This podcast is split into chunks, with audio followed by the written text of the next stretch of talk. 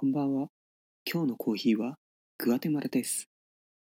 中央アメリカ一帯で生産されていて、アンティグア、コバンなど地域ごとにいろんな種類があります。